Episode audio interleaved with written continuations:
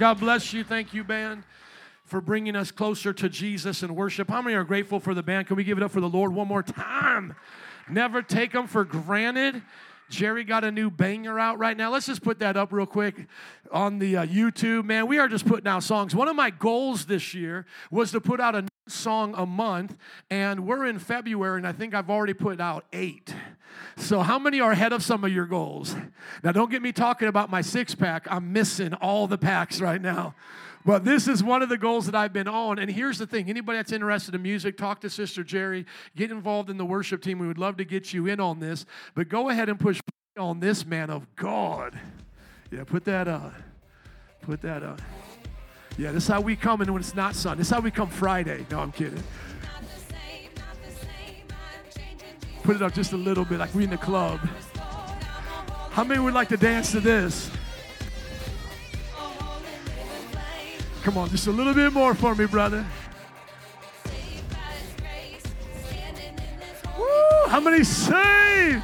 Come on, give it up for Jerry doing a good job. I love that. Mm, mm, mm. Somebody was like, it reminded him of, of like Lady Gaga, you know, uh, like poker face, po- po- poker face. This is like a lady on fire for God, not Gaga. You know, come on. This is like get you the Holy Ghost. How many know we can have fun inside church and outside of church? And so that's what I'm doing, making music. I'm also putting out some reaction videos. What do you believe? You can check it out online. Here's what I want you to see in my life as I'm 47 years old is that I'm always willing to do new things, experiment, grow in my faith. We're going to put up a video of those who went to Garfield Park this past week. And how many went out there? Can we make some noise for those who did? Whoop, whoop. Come on, I want you to see this right here. Garfield Park yesterday, scroll on down just a little bit. That's the reel. I want the live video. This video was viewed over, I just click on it right here. I believe it's almost 2,000 views, 1,000 and something. Yeah, 1.7 thousand views. Come on, how many know this is a preacher man right here? Man, and look at that pizza right there, man. You know God is showing up when you go to the west side and you start handing out some pizza to folks. See, I'm telling you, brothers and sisters, we're not the only ones, but we're being the best that God has called us to be. I thank God that there are churches around this city that are doing that what they're supposed to do, but this is what we do. Somebody say, This is what we do. Amen. Now go back up to that reel, please, so everybody can see the gospel truck. This is how we roll deep, man. It doesn't say Chicago. Well, scroll, uh, scroll, scroll down a little bit right there. It doesn't say Chicago for Metro Praise. It doesn't say Chicago for Pastor Joe. It says Chicago for what? Jesus. What's his name? Who do we love? Can I get a J? J, you got your J, you got your J. Can I get a E? Can I get in S U S? You got your S U S? What does that spell? Who do we love? When I say holy, y'all say go, saying holy, saying holy. Well, when I say heaven, everybody say yeah, saying heaven, saying heaven. But when I say hell, everybody say no, saying hell, saying hell. When I say spirito, you say santo, spirito, spirito. When I say fuego, you say Dios, fuego, fuego. Let's give it up for Jesus in the house. Come on. Mm, I get excited for Jesus. That's how we roll up. Man, yesterday I had these two Baptist brothers knock on my door, and my children, we were expecting pizza because when mom's not home, the kids don't eat. So she had to order something for them, have it dropped off. I'm just sad at that. Please pray for me. It's a real deal thing. My son will be out with me like for three hours, never eat anything. My wife has to stick snacks in his pocket, you know. So here's, here's what I thought I heard there's pizza at the door. But what she was saying was there's people at the door. So when she said there's pizza at the door. I'm like, go and get it. Open the door, get it. Because, you know, they just set it down, Grubhub. And then all of a sudden, I start hearing a man talking and all of this. Well, I get out there, and there are two Baptist preachers on my front door. This blessed my heart so much. I live in a neighborhood that's within miles of the largest churches, not only in Chicago, but in the whole state. No one's ever knocked on my door except these Baptist brothers, other than the morons. I mean, the Mormons. So I looked at these men and I said, You got to come on in, man. I just felt like I met my best friends. I was like, Of course I love Jesus. Come on in, let's talk about Jesus. I want to do talk about Jesus. Can you guys got time to talk about Jesus? I want to talk about Jesus. Come on in, come on in. And so I ran into my house. I was so excited. I like run into my house and, and they're like taking their time. And I look behind me and the man that's following behind with the older man, uh, he's, he's hard of seeing. He, he's like starting to go blind and he's walking with a limp. I find out he's 70 years old, disabled. I show him what we're doing. I get all excited with him. And then I shake his hand at the end and I go, Brother, tell me, the 78 year old, I said, Tell me, why do you do this, man? Because I know it's not easy. He said, I love seeing people go from death to life. It touched my heart so much. I said, That's my brother, man. I love him. I tried to offer him stuff. They couldn't take anything, they didn't want anything. But I got him finally at the end of my garage to take some of the pickles that I'm pickling. And then I said, Will you take these pickles that I'm pickling? I got to bless you with something, man. The Bible says you get a prophet's reward when you give them even a glass of water. So they took my pickles. Come on, somebody. But I want to tell you something today, man. That's what that church is known for in that area. That church is knowing going door to door and running their buses. See, that's the vision that God gave them, and I'm thankful for that. But that's not what we're called to do. We're not in that area going door to door. We're going to the west side. We're going to this. And one day we will go to door to door in Elgin. But you have to understand this. Every church has a vision for a specific time and purpose. And this is what God is doing here. And so I want you to jump in on this. Oh, and by the way, I did tell them, I said, we have started going to Elgin and we're preaching at the farmer's market. And the young man said, Oh, I've seen you guys out there with the microphone. And I go, Oh, yeah, that's us. And then you know what he said? I'm a little nervous to do that. So he's knocking on doors, but he's nervous to grab the mic. I said, Listen, man of God, next time you see us out there, you come run over to me. I'm going to help you and teach you how to street preach with us. Amen. See, we're like the Marines here. Ooh, rah, man. We're going to get them on that next level. Knocking on doors. I'm going to put a mic in here. I saw you with the mic yesterday, right, man of God? Come on. Let's give it up for some new street preachers. Walking, walking and preaching, baby. Yeah, go back to that live feed. No, it's not the live feed. Is it the reel? Because I think I saw him up there with the blue shirt. Show me on that reel. I think that's what it is. I was like, man, it's Joaquin up there. I'm so proud of him. Here's the thing, brothers and sisters. You can't let anybody take your spot. Every person here has a spot and a role to play in the body of Christ. If you are faithful to what God has called you to do, He's going to be faithful to you. Amen. Can we just put that up there? I want to encourage everybody that's not gone out with us yet to, to, do it because even if you're not gifted yet, that's okay. Just come out there and support the person that is. You're going to learn how to get into that ministry while you do it, right? Walk in while you get out there and try. It's like riding a bike. And man, I have taught every one of these children how to ride a bike, haven't I? Haven't I taught each one of you to ride a bike? Yeah, you love riding your bike. And I'll tell you what, it just takes time, right? You got to first push them a little bit, and then you got to walk behind them, then you're running behind them. And then I'll tell you what, it's that first fall that messes with you. Anybody know what I'm talking about? Like you've given them enough uh, information now how to wreck themselves. And then when they finally do it, because it's like every time I'm like, okay, I know they know how to do it now. There's a wreck coming. And when they do it, you just have to sit back and go, that's okay. And you know what? I would rather you have wildfire than no fire. I would rather you fall down every now and then and skid. You know, like uh, I would rather you come up there and be like, God won't do it for you unless you first do it for yourself. You know, I would rather you like skid a little bit and let me just have to pull you to the side, be like, yo, that's not scripture. That's what Oprah says. You, you know what I'm saying? That's that's not really what the Bible says. I would rather that than you never get out there and try. Can I hear an amen? Did we get the reel brother? Yeah, thank you. It was the first video that came up on that feed. Everybody open up their Bibles with me to uh, Proverbs 29 18. This is what we're doing. We're making a difference. If you're joining with us, we're in a sermon series about our church and what the Lord is doing. So, brother, go to that feed for me, please. Just, just get it up there. Put it up Facebook. As everybody's turning their Bibles to Proverbs 29, we have to learn about vision because without vision, people what? People what? Perish. Without vision, people perish. If you could put up that Facebook, brother, and that reel, I'd really appreciate that. Without vision, people perish. That means if you don't have a vision for your marriage, your marriage is going to perish. When my wife and I first started marriage uh, counseling, we had to have a vision for the marriage. I'll go to Chicago for Jesus, please. When we had our first marriage counseling, we were told to go back home and discuss everything put it all on the table, right? That's when I told my wife, I said, I don't celebrate Christmas. I'm not big into holidays. This, you know, this is going to be something that's not going to be important to me. And then you know what else I began to say? I began to teach her how my my uh, family, well, I should say my spiritual family, did homeschooling. Amen. Now go up to this reel right here. Yeah, let's see it. I want to see what happens next. I think there's another preacher that comes up. There's Tony. Let's give it up for Tony preaching. Come on, somebody. Is that the only one? Okay, let's go down to the next one then. I'm going to find where I see the next one where they're preaching. Is that it? No, that's not even our page. Go on down a little bit. Go on down. Go on. There we go. No, that's the live feed. Where did I see him preaching at? Yeah, go to the Instagram feed for me, please, because I'm going to take this moment to encourage my brother. But everybody, hear this. If you don't get a vision for your marriage, you're not going to have a good marriage. When my wife and I first started out, I told her, I homeschool. How many know that's a big deal to homeschool? I said, How many know that's a big deal?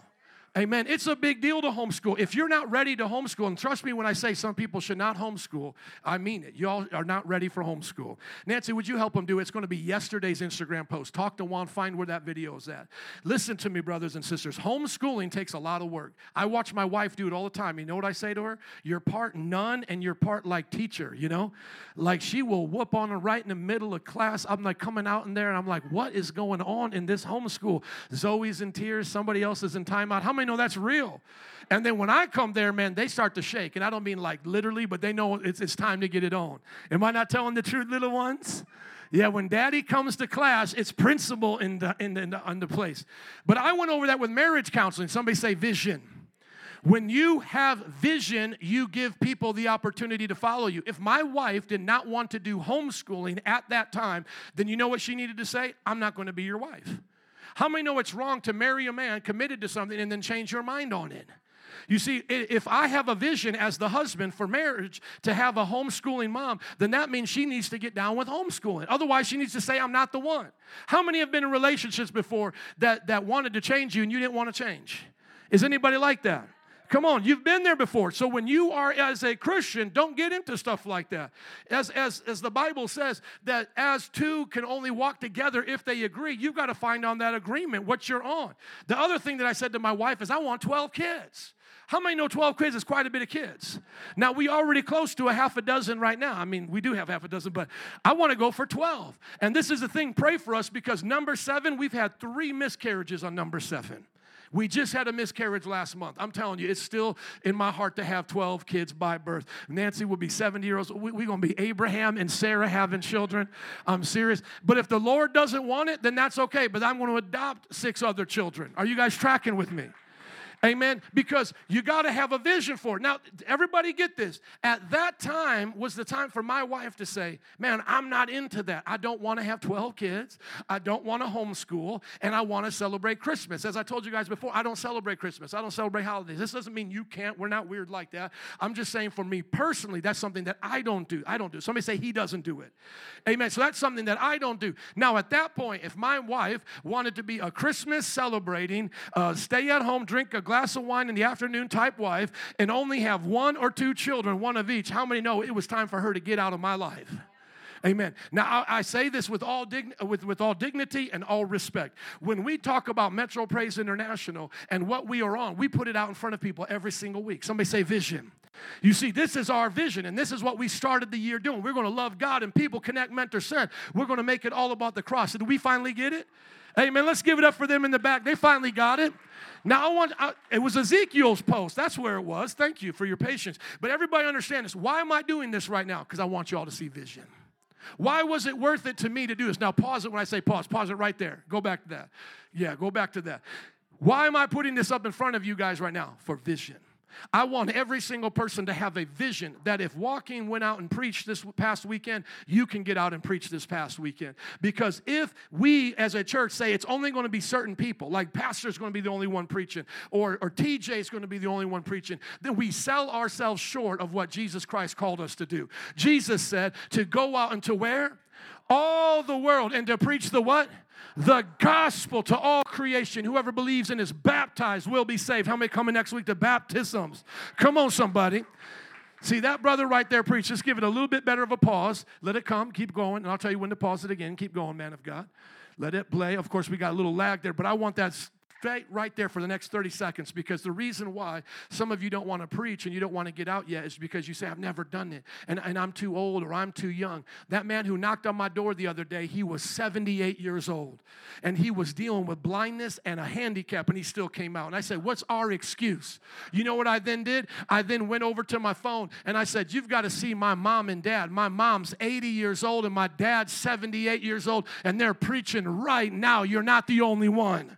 Come on, somebody say amen. This broken computer is going to fix it. I'm going to keep preaching. Are you listening to me? I said, vision. Somebody say, vision.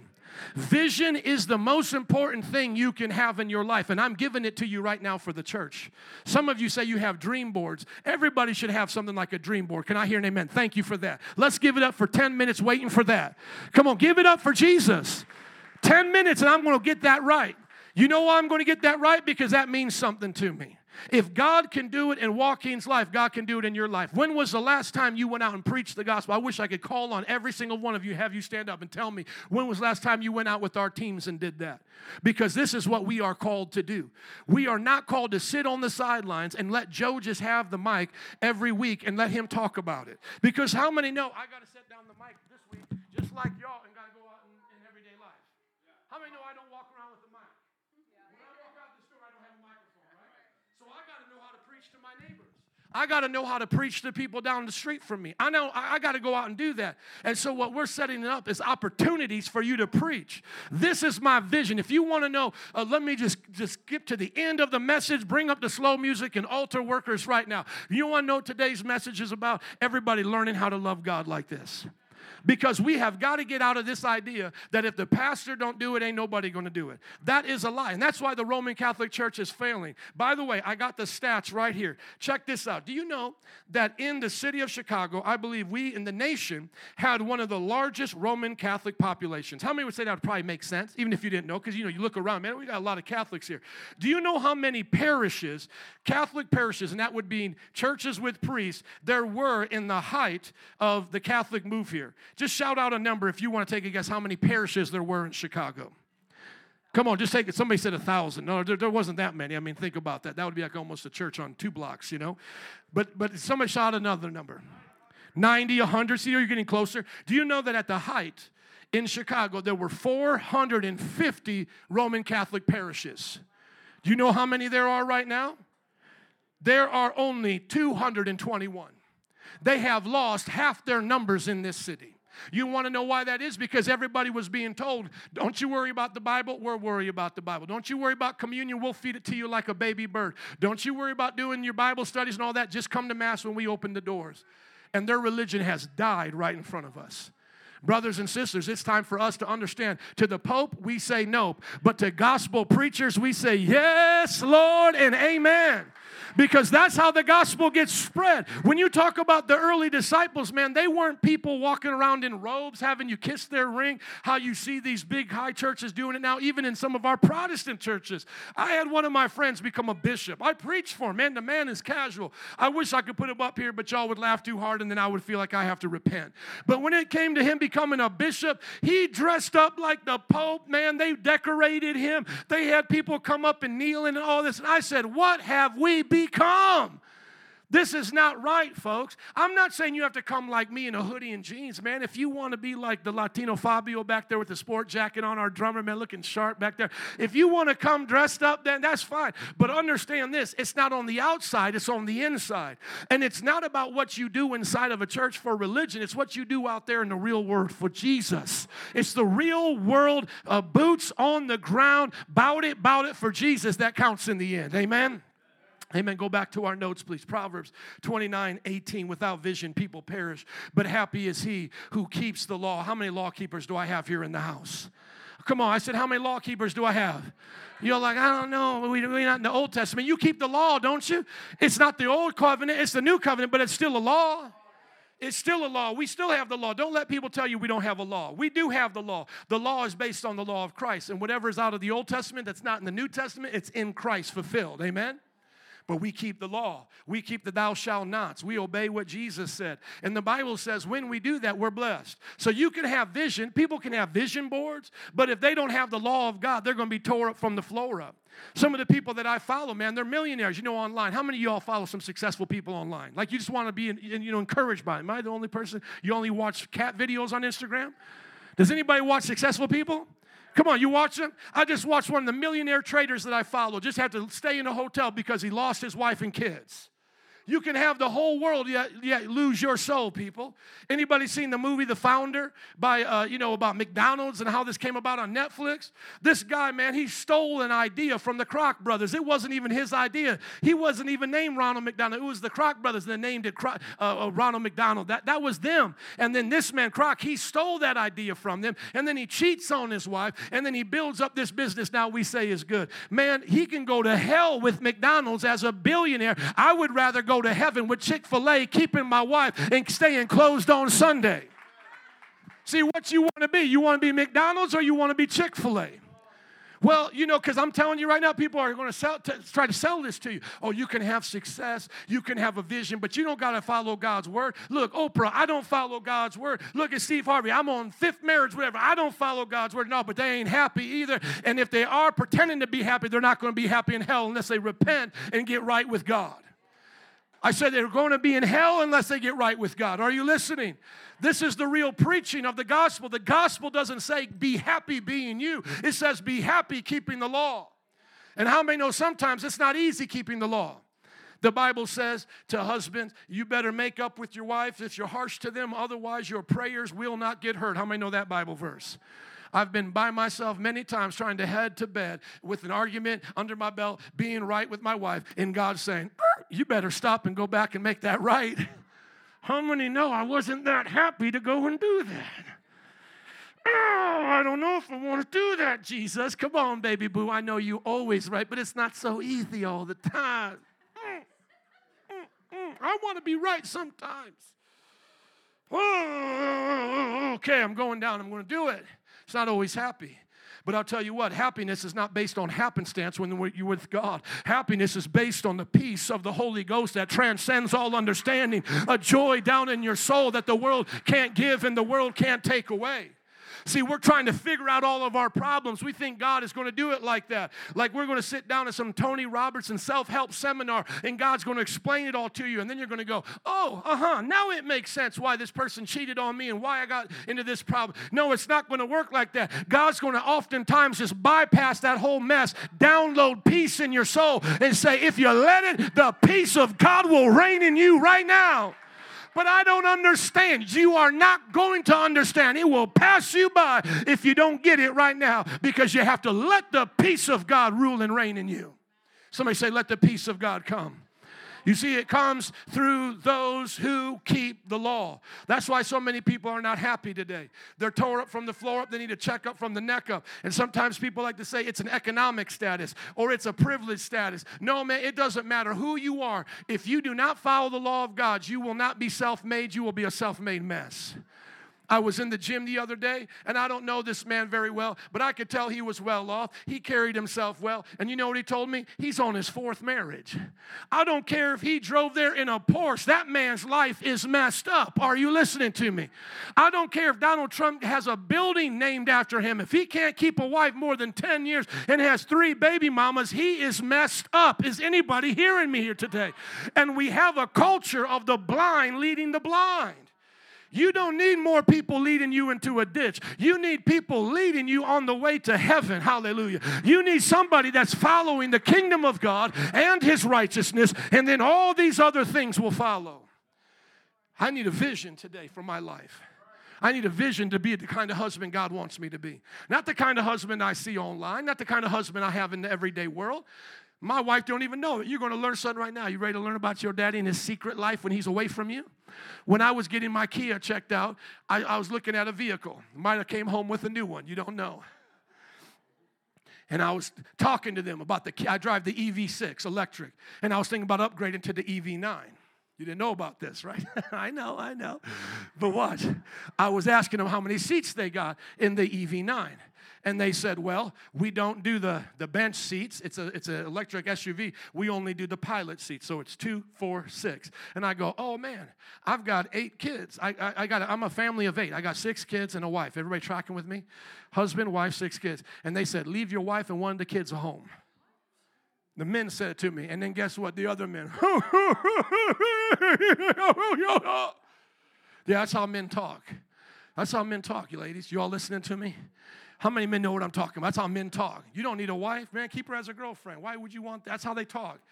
I'm with men all the time. That's how they talk, ladies. But listen to me. I have a vision for my wife. I have a vision for my family. I'm not leaving one behind. I'll put her on the roof if I have to. No, I'm kidding. I'll go on the roof. No, but listen, you got to have a vision for your marriage because if you don't, somebody else is going to give it to you. They're going to say, oh, that marriage is not supposed to be good the first year. Everybody's marriage sucks for the first year. That's not true. My wife and I's marriage was the most blessed it's ever was. We just go up and up and up from there. Amen? See, everybody's going to put a seed in your heart like that. Oh, you know, you got kids. How many you got? Oh, you got four. Or at least two of them going to go away from the Lord. Half of them. No, don't believe that. All of them are going to heaven, even if I got to send them there early. Are you listening? no, I'm kidding. Don't call. don't call child services. He says he's going to kill one of his kids. You know how crazy Christian pastors are. No, I'm not going to do that. But all you going to heaven. Amen. All of them going to heaven. People say this all the time. They sow seed into you. Well, you know, you know, if you get more money, you're going to have more problems. No, the Bible says he gives to the people, he gives wealth, and he adds no trouble to it. Amen. You can be blessed without stress because you're blessed by the best. You don't need the rest. Amen.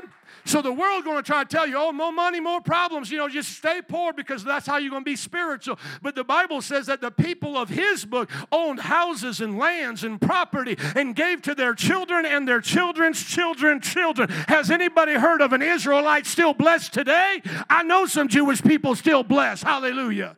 One of them here, we used to work for one. He said, I work for a Jew. He, he owns all this jewelry. Why? Because they still blessed.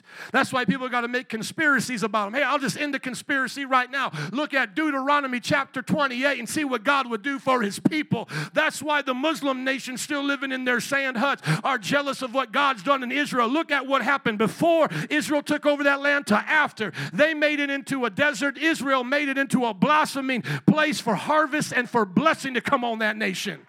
And I ain't got nothing against Gaza people. Just stop messing with Israel and there won't be no problem. Amen. But Israel has been blessed without needing oil. Think about that. Israel has no natural resources, and yet it's one of the most blessed nations in that entire area. Abu Dhabi and all of them just spending their people's money on that oil to look like they're rich. They really don't have an economy. They're building it up by their own oil. If we'd got rid of it, they would go broke. But Israel has a booming economy because God said He would always bless His people. That's why Israel is blessed. You want to be blessed, get in God's economy. The Bible says we need a vision. Without a vision, we perish. We're aimless. That's why you're on the second, third, fourth boyfriend since you've been going to this church. You need to find a wife and a husband and stop just figuring it out, messing up each other's lives. Can I hear an amen? Some of y'all just dating don't understand it. Go get a book, Date Like a Christian. Amen. Whew, I'm getting free in this house. And keep the law and be happy. Christians, we keep the law of God. Sometimes people say, well, the law of God, it's not easy and all that. And I get that. But listen to me, it's worth it. Come on, somebody say it's worth it. Right now, we're all supposed to be in physical shape. I get that. But it's not always easy, is it? Going to the gym, it's not always easy. Working out, it's not always easy. And if you don't believe me, because some of y'all giving me some half amens, let's do 20 minutes of aerobics right now and see how you act. Oh, why is Pastor making me do this? We're in a cult. Why did I come to church today? Uh, but would I be hurting you? Would I be hurting you if we did some aerobics right now? I wouldn't be hurting you, but how many know it would hurt some of you? I wouldn't be hurting you, but it would be hurting some of you because you got too many spare tires right here, too much junk in the trunk, and your back would start hurting. Come on, somebody, and your knees would start hurting. It's because you haven't put in that work. And the Bible says you got to get to work for the things of God. That faith without works is dead. You got to work for the Lord. Somebody say, work it. I didn't say twerk it. I said what? Work it. Work it. And you know what you can do while you while you working it? You can whistle. You can whistle while you work. Why? Because you're going to be happy serving Jesus.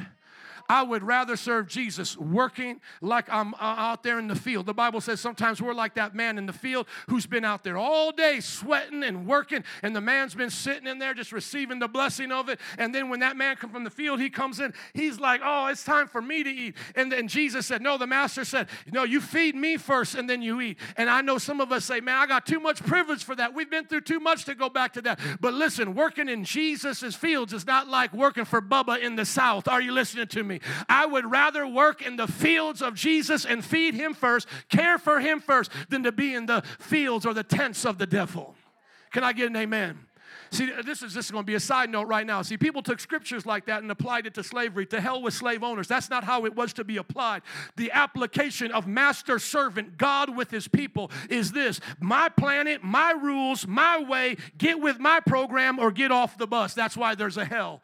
But for those who find joy in working for the master, who find joy in getting some calluses on their hands, come on, Brother Carlos, who find joy sweating a little bit in the heat of the day, the Bible says when they get done, he will say, Well done, my good and faithful servant. Enter into the joy, the reward that I have for you. I'm ready to work for Jesus. Some of y'all been working too much for the devil that now you come here, you get tired for Jesus. You did everything out there with all your ability. You tried to sell vitamins, you tried to get into that little, you know, that little group and start a business and it didn't work out. You tried to go new age and go to the crooked chicken, that didn't work out. Some of you got your degrees and you got your sororities and all that. But when you come to church, you don't give God more than five minutes at these altars. I double dog dare somebody to give God half of what you gave the world and watch you go from a frown turned upside down to smiling for Jesus. He'll put a pep in your step, He'll change your life.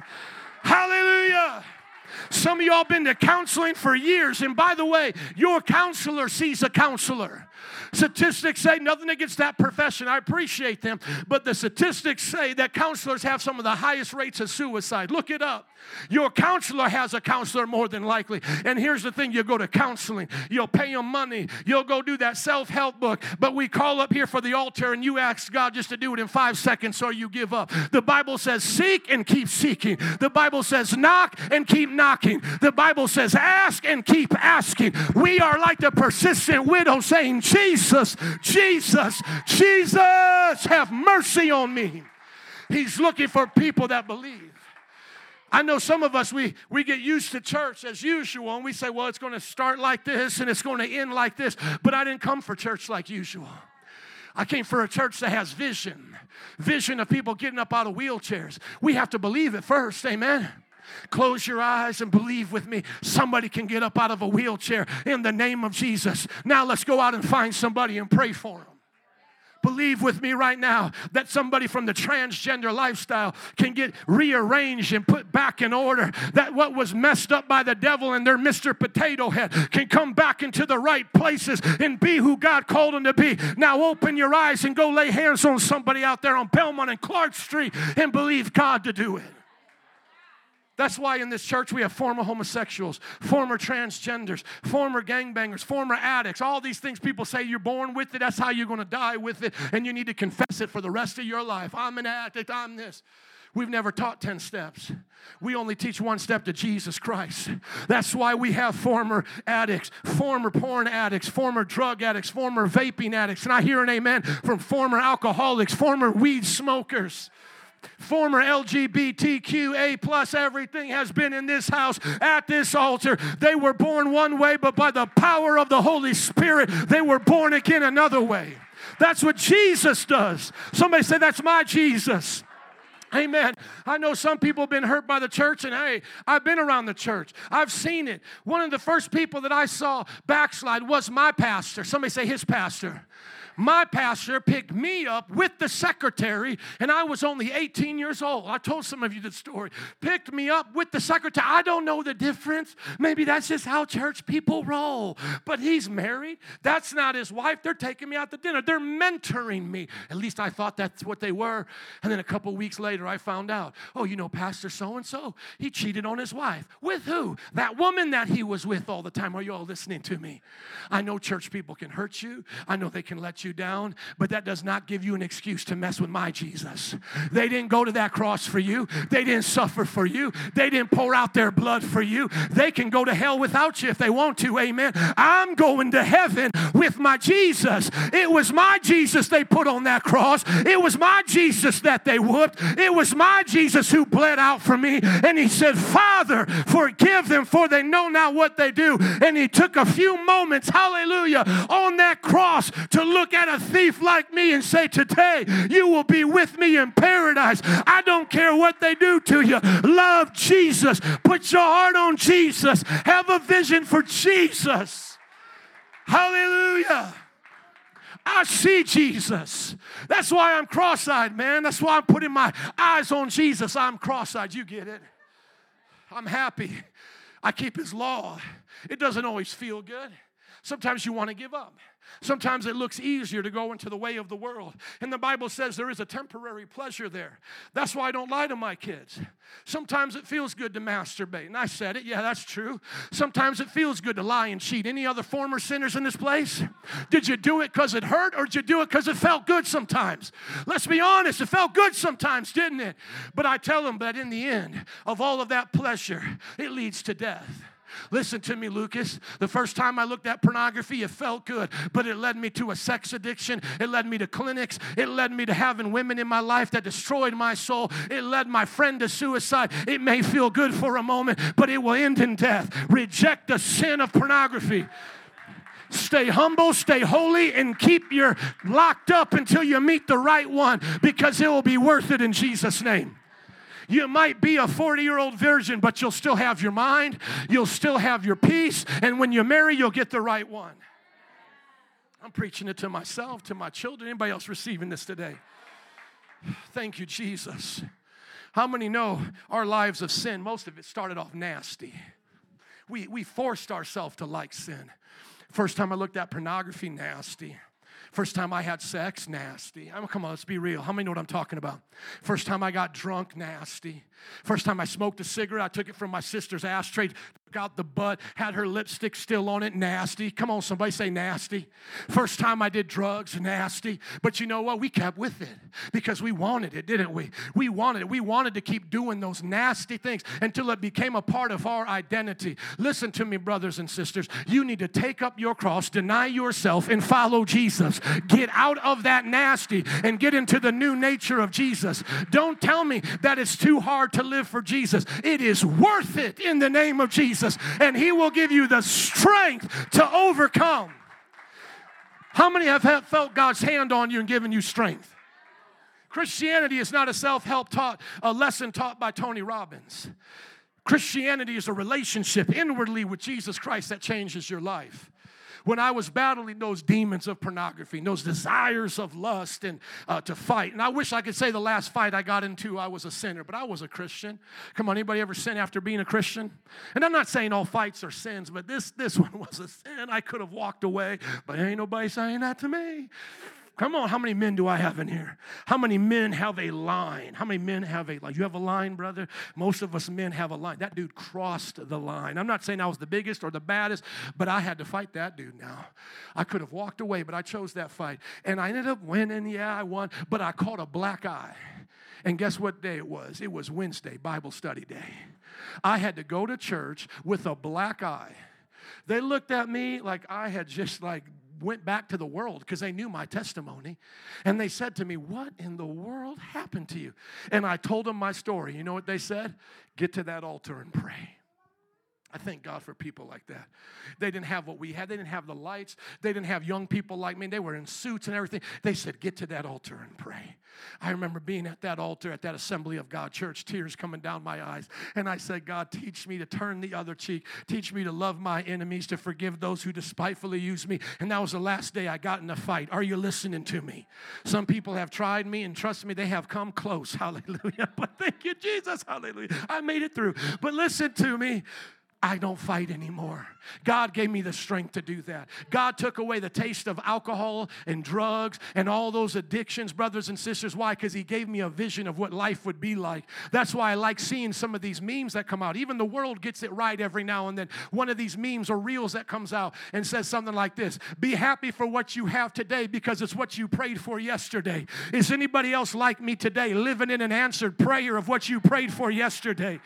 I'm telling you, man, I was not in a marriage, I was single. I didn't have children, I didn't want kids, and now I'm in that blessing today. We started this church in a home Bible study with pieces of paper that we printed off of our computer and handed it to people. And now to see this place filled with two services, man, I'm in the dream that I had of yesterday. It's a vision, and it starts by you wanting what God wants for your life, not what the world wants or even what you want. And let me just tell you this because I haven't told many people this, but one of the things that freaked me out the most is when I got saved, I saw in the mirror in a dream what I was really having a vision of the whole time, and it was a demon.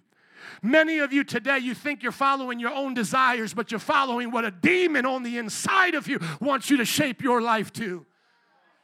When I got saved, I had a dream because when I used to get high, I had a fear of God in me that I would go to hell. So I was like one of those wretched church kids. I'm telling you, man, even out here in Chicago when I lived in other places that I would party, they, they knew me as being the contemplative one. It's weird, man. But I would get high and I would start talking about God because I was a backslider. I was convicted. Anybody else relate to that? I don't know. That's a weird world to live in, but it was like being a pig in the sty. But I knew I wasn't there. But but on one of my one of my times I was hallucinating. I was looking in the mirror and I saw my face, you know, you know, getting all distorted and all that. And then I just got bold and I said, God, if you're real, show me the devil. Because then I'll know you're real by you showing me what's really evil. Because I knew at that time I was doing bad stuff. But here's the deal the devil's a liar. He didn't show up. He didn't show up. So finally, one day I get saved, right? In November 5th, 1995. But then in my dream, I'm looking in that same mirror and I say, If you're a real devil, show yourself to me. And then I see in that mirror the demon that had been influencing me that whole time. And that demon looked enough like me that I thought it was me, but it was emaciated and evil. And I was beginning to realize that that was my idol. When I was putting down my cap, putting in hoops, smoking weed, thinking I was being like Cypress Hill, want to get high. I was really wanting to be like that demon. When I was starting fights and I was thinking that I was cool, I was really imitating that demon. And then in that dream, I saw that demon and I said, In the name of Jesus, get out of my life. And it went out the mirror, out of the window, and out of my life. And within moments, the whole room turned to white, and I heard the glory of God. The only vision I've ever had of Jesus showed me nothing but light in the sound of a mighty rushing wind with mighty waters pouring over my life. It felt like liquid light and glory, if that makes any sense. And I woke up out of that dream and I said, I understand it now. I've been in a spiritual battle for what would be my vision, what would be my purpose. And it was a demon that was lying to me.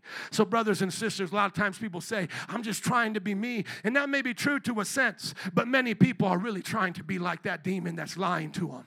If there could be a man in the Bible that would be possessed with a legion, the Bible says that's upwards of 5,000 demons. How many you think are assigned to you and I? And it only takes one to get into your life, to start influencing you, and then he starts calling over his friends. That's why many of you, it starts off with the small things and then it adds on to other things. You didn't expect to end up where you ended up, but once you let in the door of that one thing, maybe it was pornography and then it went to an affair, and maybe it started with depression, then it went to suicide because when that one demon comes, he brings his friends with him.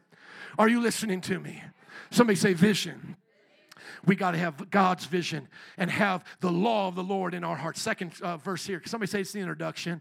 We're gonna get to the we're gonna get to what we're talking about today, man. I'm just hype on the introduction. Somebody say the introduction. Amen. Second uh, verse right here. You got to write it down that those who read it may run. For the vision, look at it, Habakkuk 2 3. For the vision is yet for a what? appointed time. Somebody say an appointed time. Brothers and sisters, so many of us, we give up right before our breakthrough.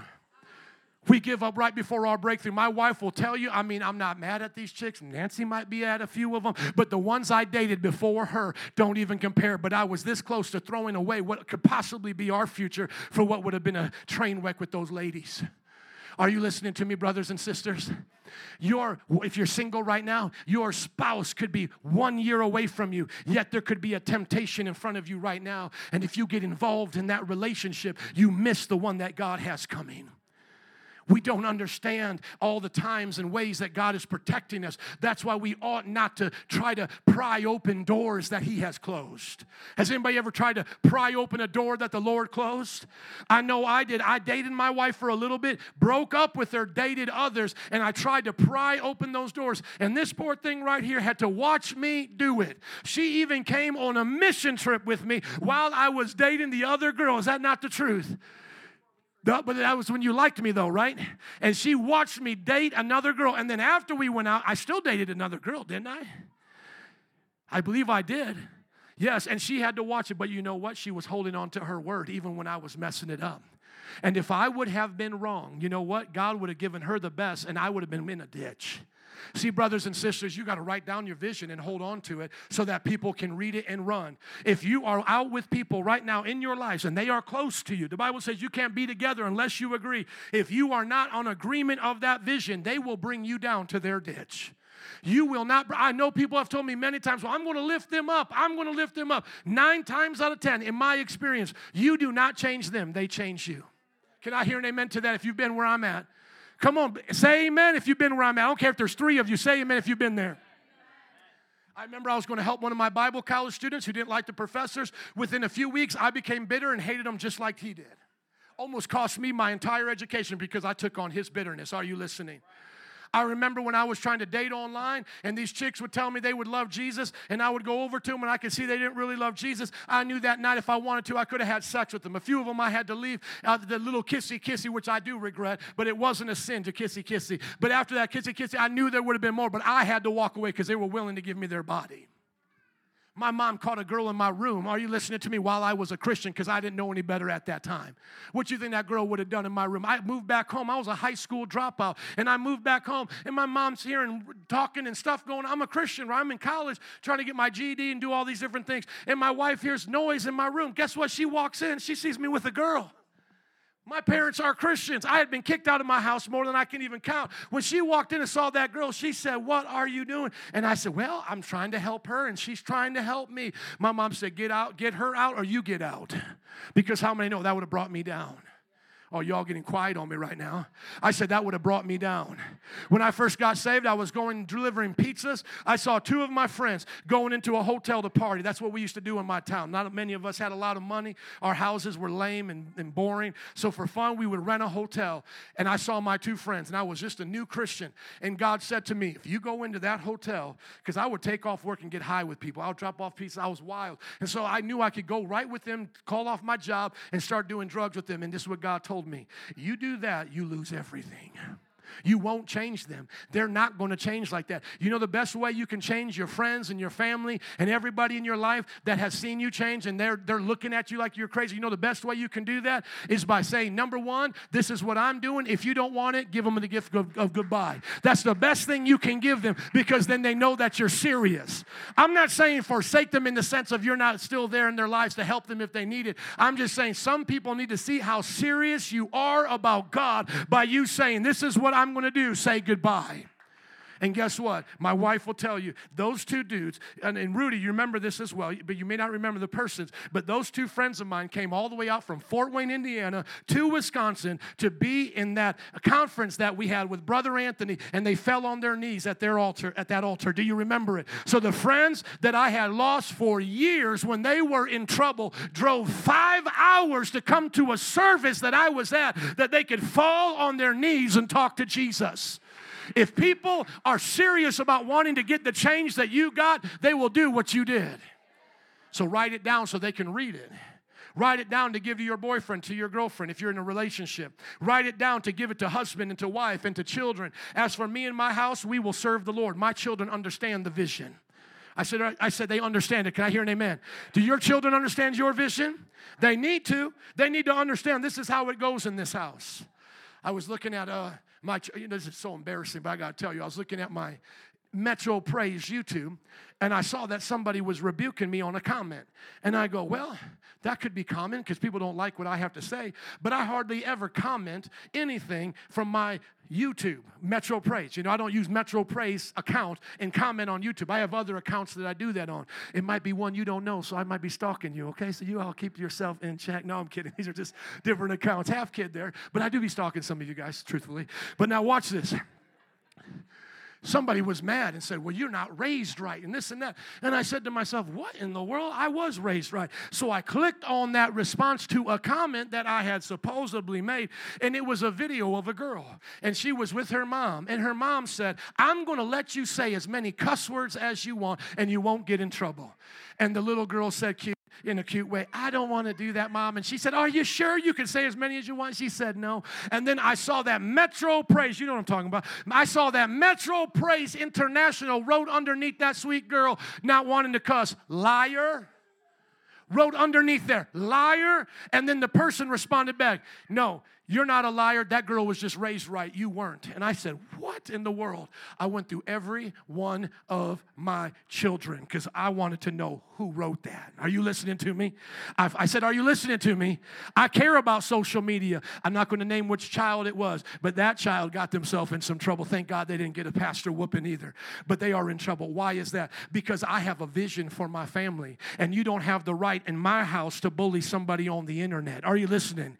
And so, listen to me. You got to tell people from your children to your family to your coworkers, this is my vision. This is how we roll. This is how we keep our integrity. I don't care if somebody on your job says, This is what we all do, we all get away with it. Point to one of the little things you stuck up on your cubicle and says, As for me and my house, we will serve the Lord. I don't care what Comcast does. I don't care what AT&T does. I don't care what your last, last coworker did. This is what I'm going to do. Read it and weep. We will serve the Lord.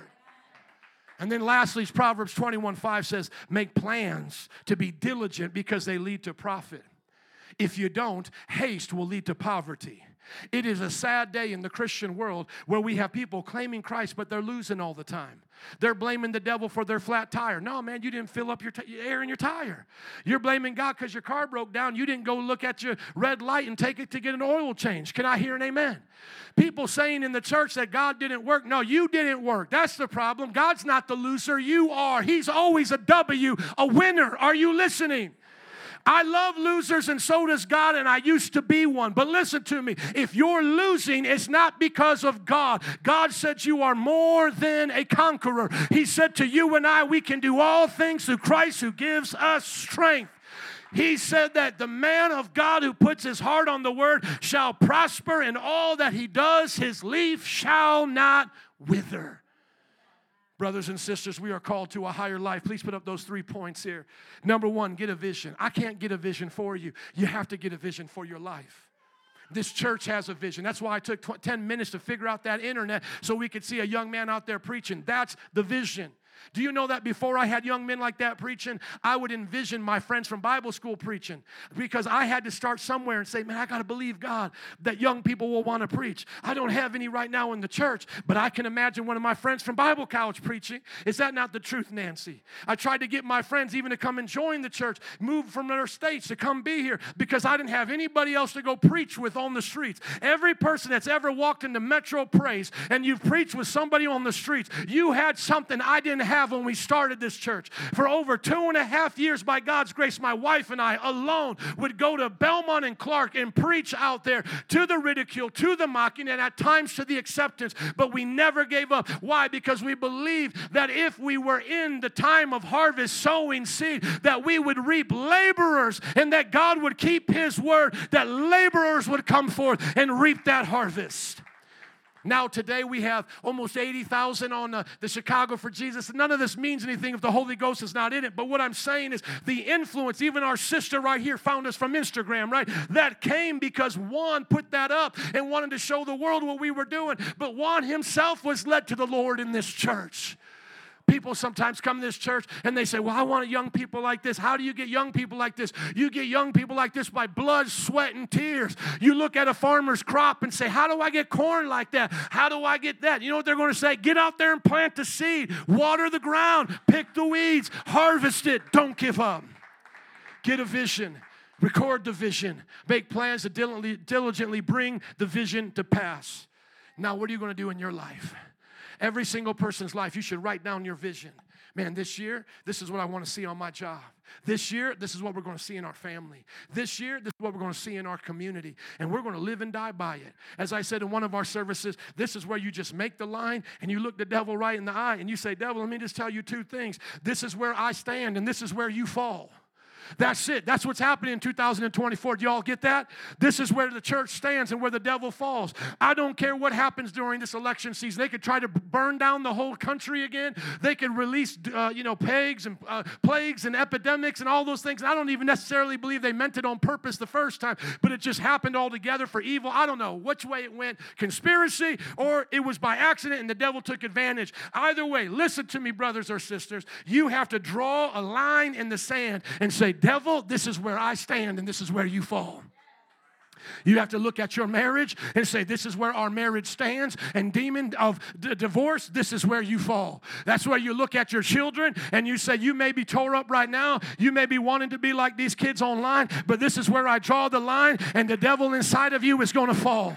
My mama prayed for me all of those years. I was born and raised in a Christian family. And guess what? When I gave my heart to Jesus, November 5th, 1995, young man, it was not at a church, it was not at an altar call, it was at my mother's kitchen table because God said, I'm going to bring him home right in front of you and you'll lead him to Jesus. My mom led me to Jesus at the kitchen table, and a few hours later, my dad laid hands on me at the couch, getting filled with the Holy Ghost. Hallelujah. Woo! Thank you, Jesus. Jesus will set your life on fire. Jesus will rearrange everything, but you have to today to invite Jesus into your life. It won't always be easy. It will be battles. We'll have ups and downs. People won't always like us. Mistakes will be made along the way. My wife and I have mis- made mistakes in marriage. We've made mistakes in pastoring, but we keep the vision. We hold on to our focus because if you have more than one vision, what do you have? You have division. The devil wants to divide us by putting other things into our lives that may seem good, but they're not God. And you have to avoid the ditches of good for the path of God. It may be good for me to travel around the country and preach. How many think I have the gift to preach? How many know my friends want me to come preach? But God told me to stop preaching in other people's churches, but to be dedicated to this house. Why? Because I could be out there winning the world, but yet losing my marriage out here.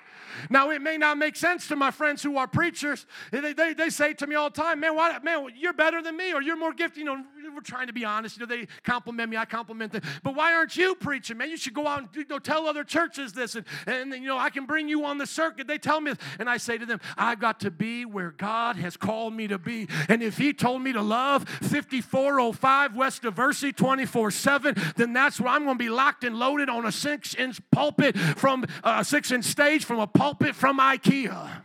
Are you listening to me? Because I'm going to keep my marriage. Now he releases me, now I'm going to go preach. But he told me to stay here. God's going to put a call on your life. He's going to give you the vision. He's going to tell you what to do. And I'm telling you, brothers and sisters, you're going to feel like Daniel sometimes that the more higher up you get, the more haters you got. Anybody listening to me? The more higher you up, the more people are going to hate on you. And they did it to Daniel, and they'll do it to you and they'll find out the secret of your success is your relationship with God, and they'll want you to lose that relationship with God just so that you can fail, that they can feel better. Are you listening to me, brothers and sisters? I said, Your haters will want you to fail just so that they can feel better. I have friends in my life that want me to fail. When we first started this church, her cousins, family members from the church that we had passed went to, wanted us to fail so that they could feel better about them not being radical for Jesus. And when this church began to grow, they lost their marriage. Are you listening to me? Her cousins who came in my face with an attitude trying to tear me down, tear our marriage down, are now divorced. You better be careful when you're messing with the people of God. People who have talked about my marriage twice are now divorced. That couple and another couple that I was counseling, he went told Berto in the church, I didn't like the way Joe counseled me because him and his wife weren't the kind of marriage I want. That man didn't even make five years of marriage.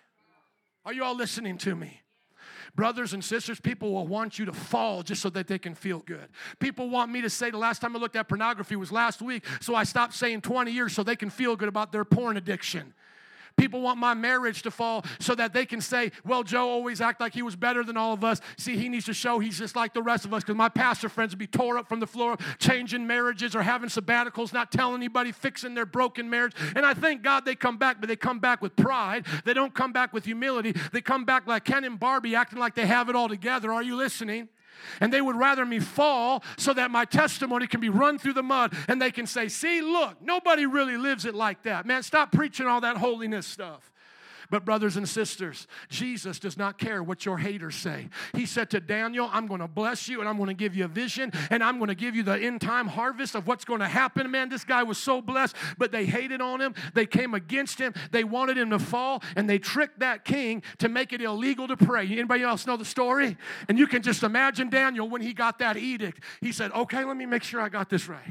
Okay, so I can't pray to anybody but that dude right there who always passes gas and smells nasty. That dude right there. I got to pray to him. Well, y'all just watch me. Everybody watch me. Watch what I'm going to do. Watch what I'm going to do. Father who art in heaven, hallowed be thy name. Thy kingdom come. Hallelujah. And they threw him into a lion's den thinking, man, they got him. But he slept with lions, got up, and his friends went right down in there and got eaten up by him. Does anybody still believe the Bible?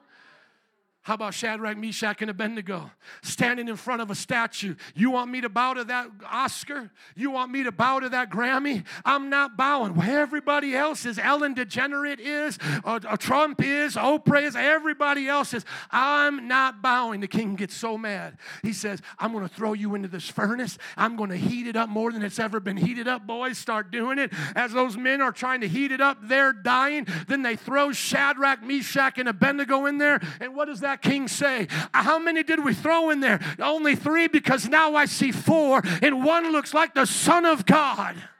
God will be with you in your trials.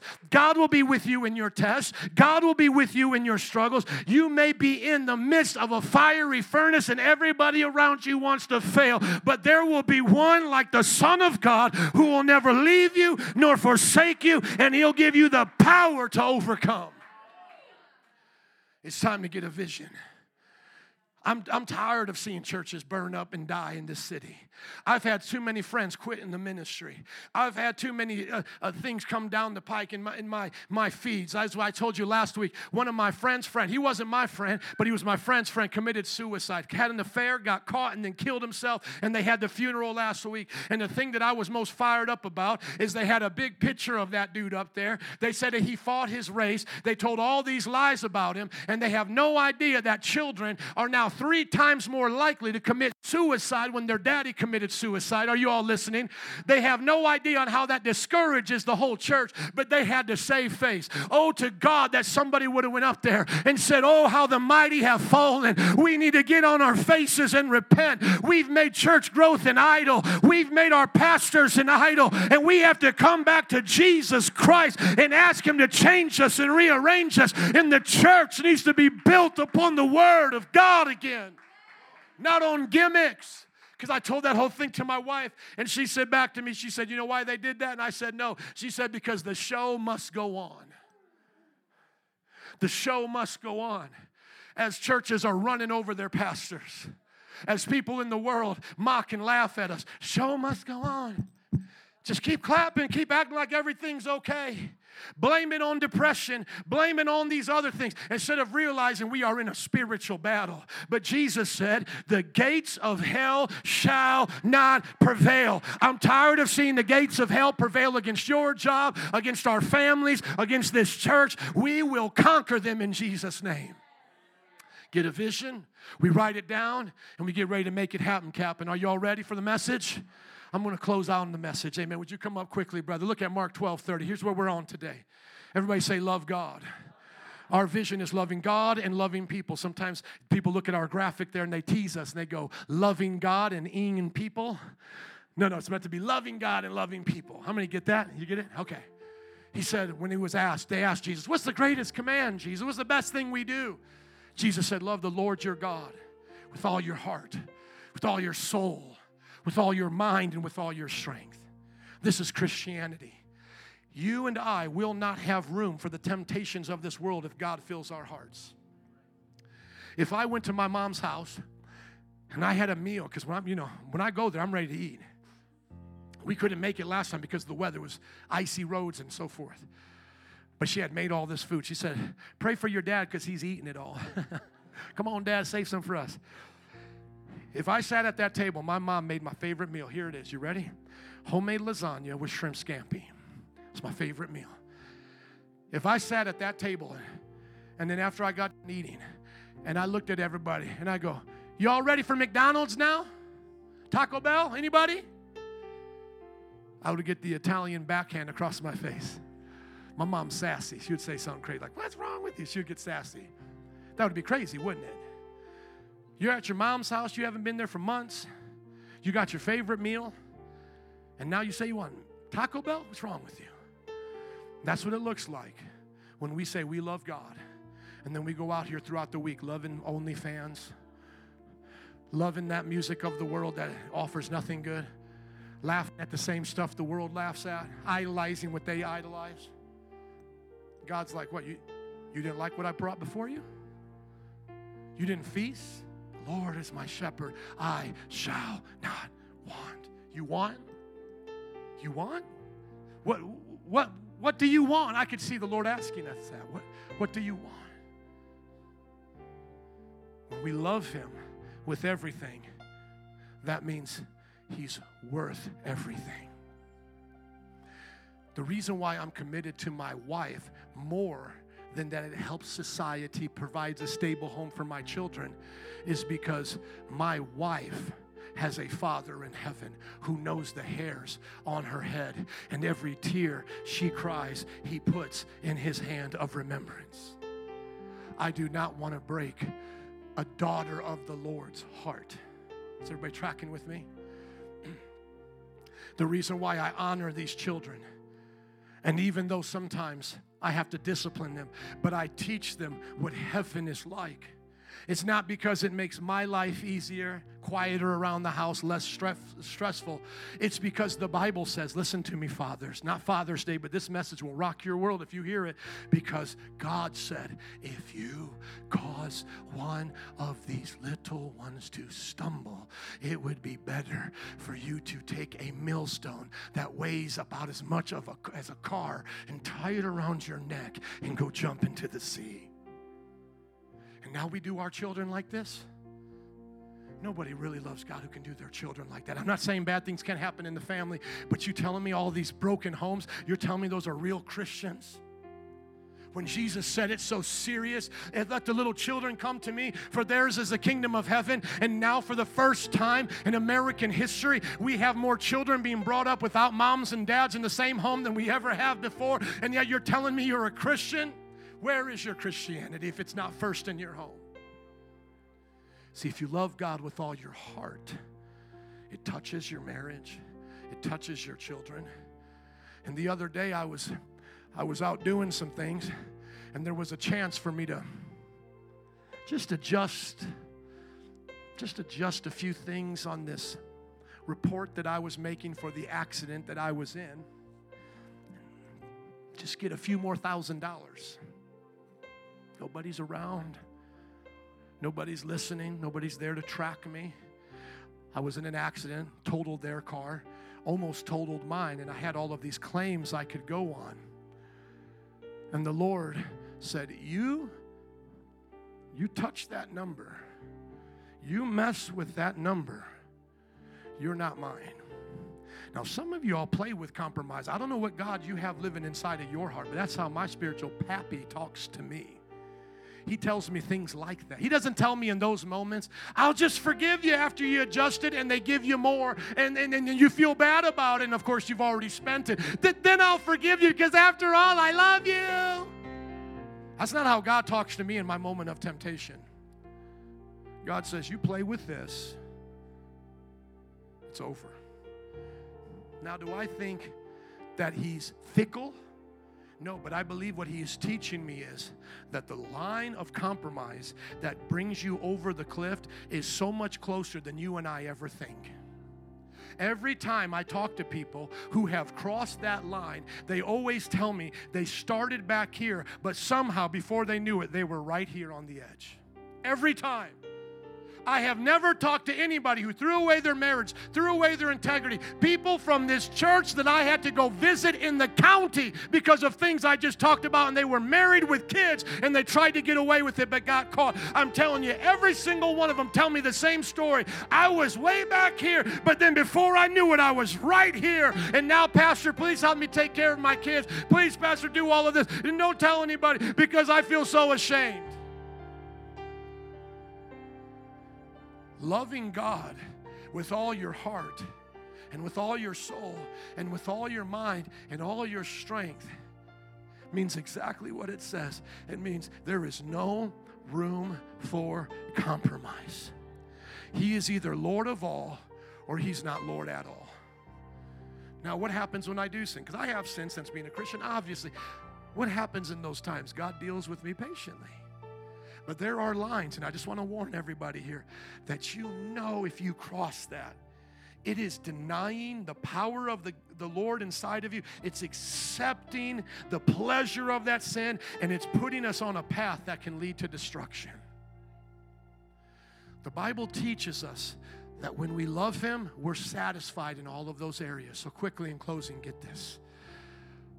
When we give our heart fully to Him, it's fully satisfied in Him. Has anybody else experienced that?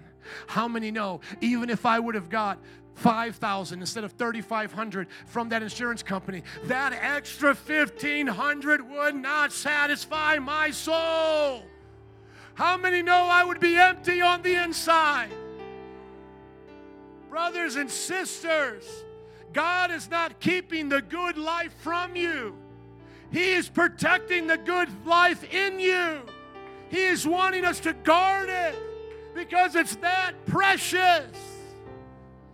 And you think about your soul. You think about what it desires. You think about the temptations that race through your mind. How many know right now if we had one of those mind readers like they have in those sci fi movies and we put that thing up here and we did it one by one, how many know every single one of us is hitting the floor, hiding our face? We would be ashamed of what goes on inside this brain. You're all quiet in this church. I said, How many of you would be ashamed to let those thoughts be up there right now? But you know what Jesus does? He renews your soul, He washes the soul. And so when I have thoughts of anger towards my wife and thoughts of ingratitude, I remember one day I was just so upset with the kids and the food and everything. And you know what came into my mind was a letter that a man wrote for his suicide letter. And God said to me, If you don't watch it, the complaints you have now will be the ones that blow your brains out. I had read a suicide note and it went something like this My wife never takes care of me, and my kids never appreciate me. They will realize what they lost when I'm gone because your soul is a well of emotions. And you and I don't know what's at the bottom of it. I used to listen to Trent Reznor, and he said, Your soul is as deep as a hole. It is so deep. And it's like the old timers used to say, the only thing that can fill it is Jesus Christ. How many know you've tried to fill it outside in the world with relationships and it can't be filled?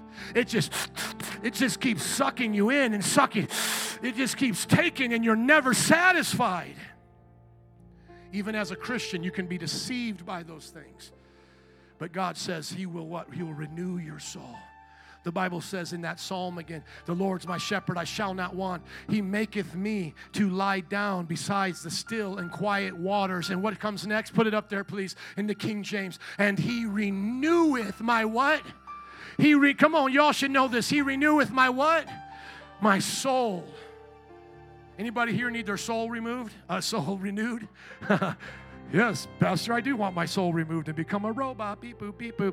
How many are glad you have a soul and you're not a robot? That's the reason why we have free will and you can damn your soul to hell if you want. But how many need their soul removed, to, uh, re- renewed? Help me, Jesus. Put in the King James for me, please, brother. How many moms do I have today working with children that want it to be renewed? How many burnout dads do I have in this place?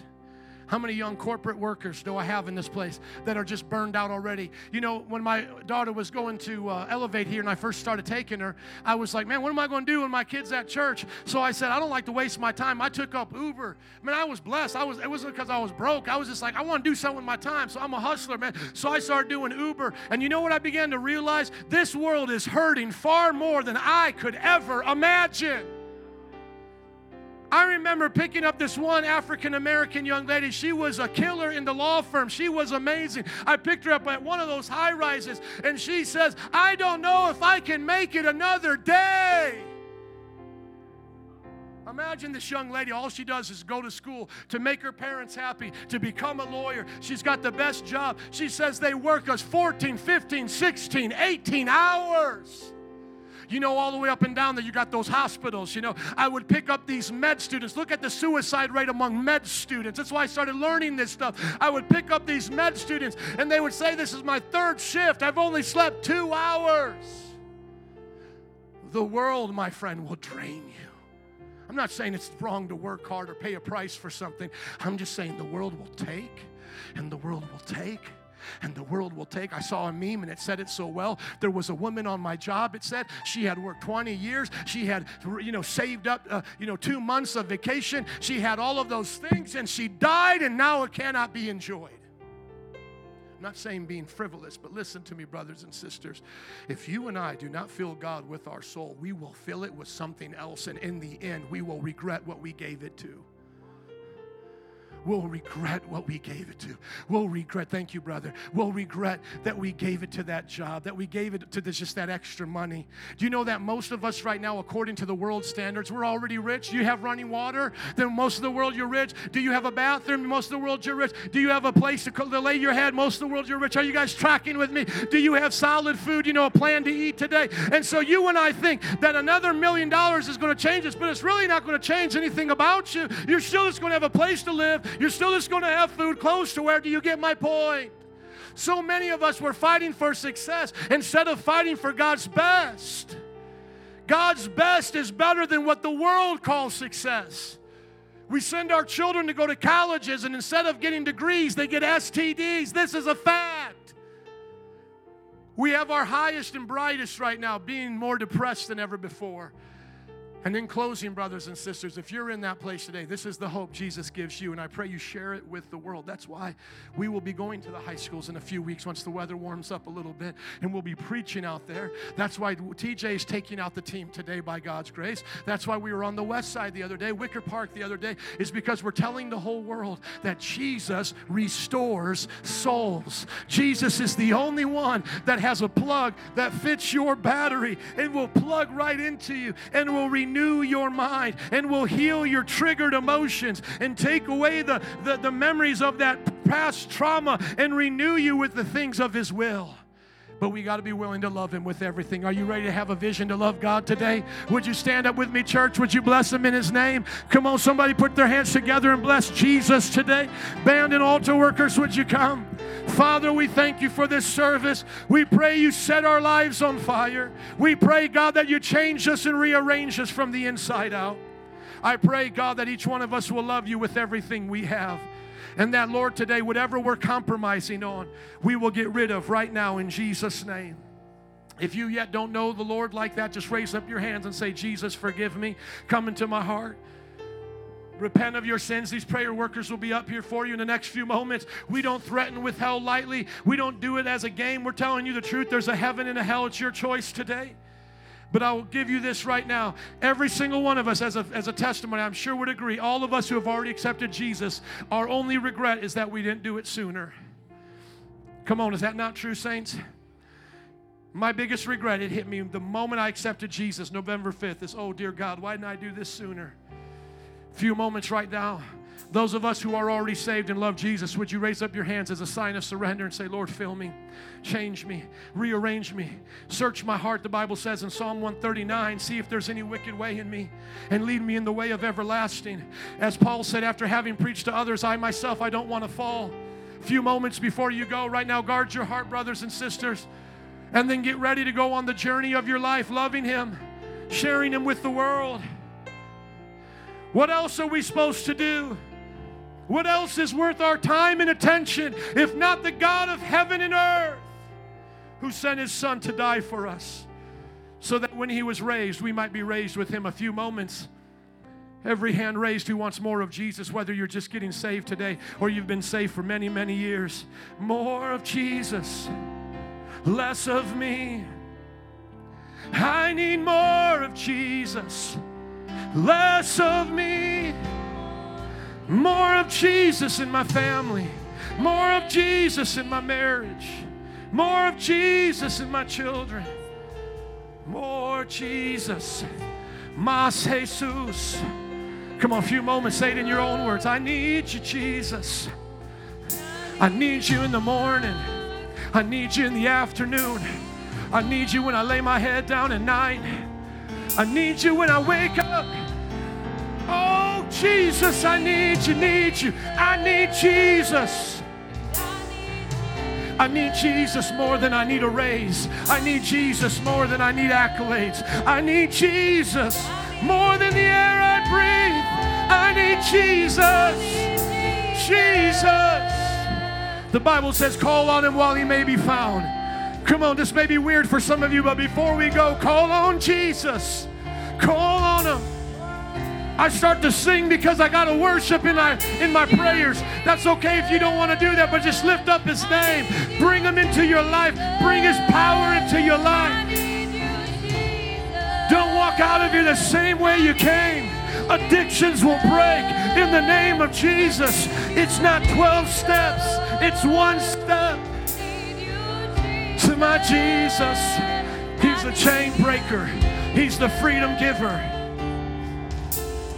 Every life is changed that comes to the feet of Jesus.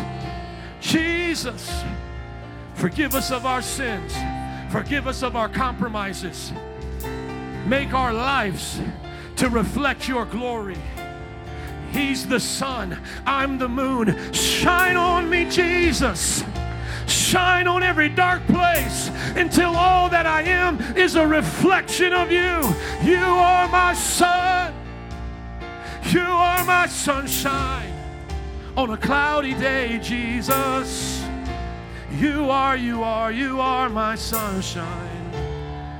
When all the clouds over me, when everybody's against me, Jesus, you're my sunshine. Somebody got to believe that today. Somebody say, Shine on me, Jesus. He said, I'm the light of the world. And He said, he, Through His power, He makes us lights in this darkened world. He makes us the salt of the earth. Shine on me, Jesus. My children need to see Jesus today. My neighbors need to see Jesus today. The woman who ran into my car, who was scared about what I would say that day, she needed to see Jesus. Shine on me shine on me. I'm the moon, you're the sun. Reflect your glory from glory to glory to glory to glory to glory. I'm going higher with Jesus. I'm going higher with Jesus. Come on, before we go, somebody's got to say it. I'm going to glory, to glory with you, Lord. I'm not staying where I'm at. There's another level of glory. There's another level of glory. I pray for the glory of the Lord to rise in this place, to rise in our lives, this place. And last but not least, before we leave out of here, these altars will be open. But if you need the power of the Holy Ghost, the baptism of His Spirit, you hear us praying in other languages, that's a sign that God is with us. We can explain the details to you later, but just if you're hungry for more, don't leave out of here till you receive the more. Because that's what empowers us. When you don't know what to pray, you pray in the Holy Spirit. When you're weighed down by stress, you pray in the Holy Spirit and it renews your mind, the Bible says, and it builds your faith. Lord, I thank you for the baptism of the Holy Spirit on our lives today. I thank you for your blessing today. I pray more than emotion, people walk out of here remembering what your word said today. That you're giving us a vision, that you're putting your law in our hearts, you're making us happy, Jesus. You're bringing people around us to walk in the vision with us. And Lord, you're going to give us the strength to bring it to pass. In Jesus' name, and all God's people said, Amen. If you believe in Metro Praise, can you say it again as you bless Him? Amen.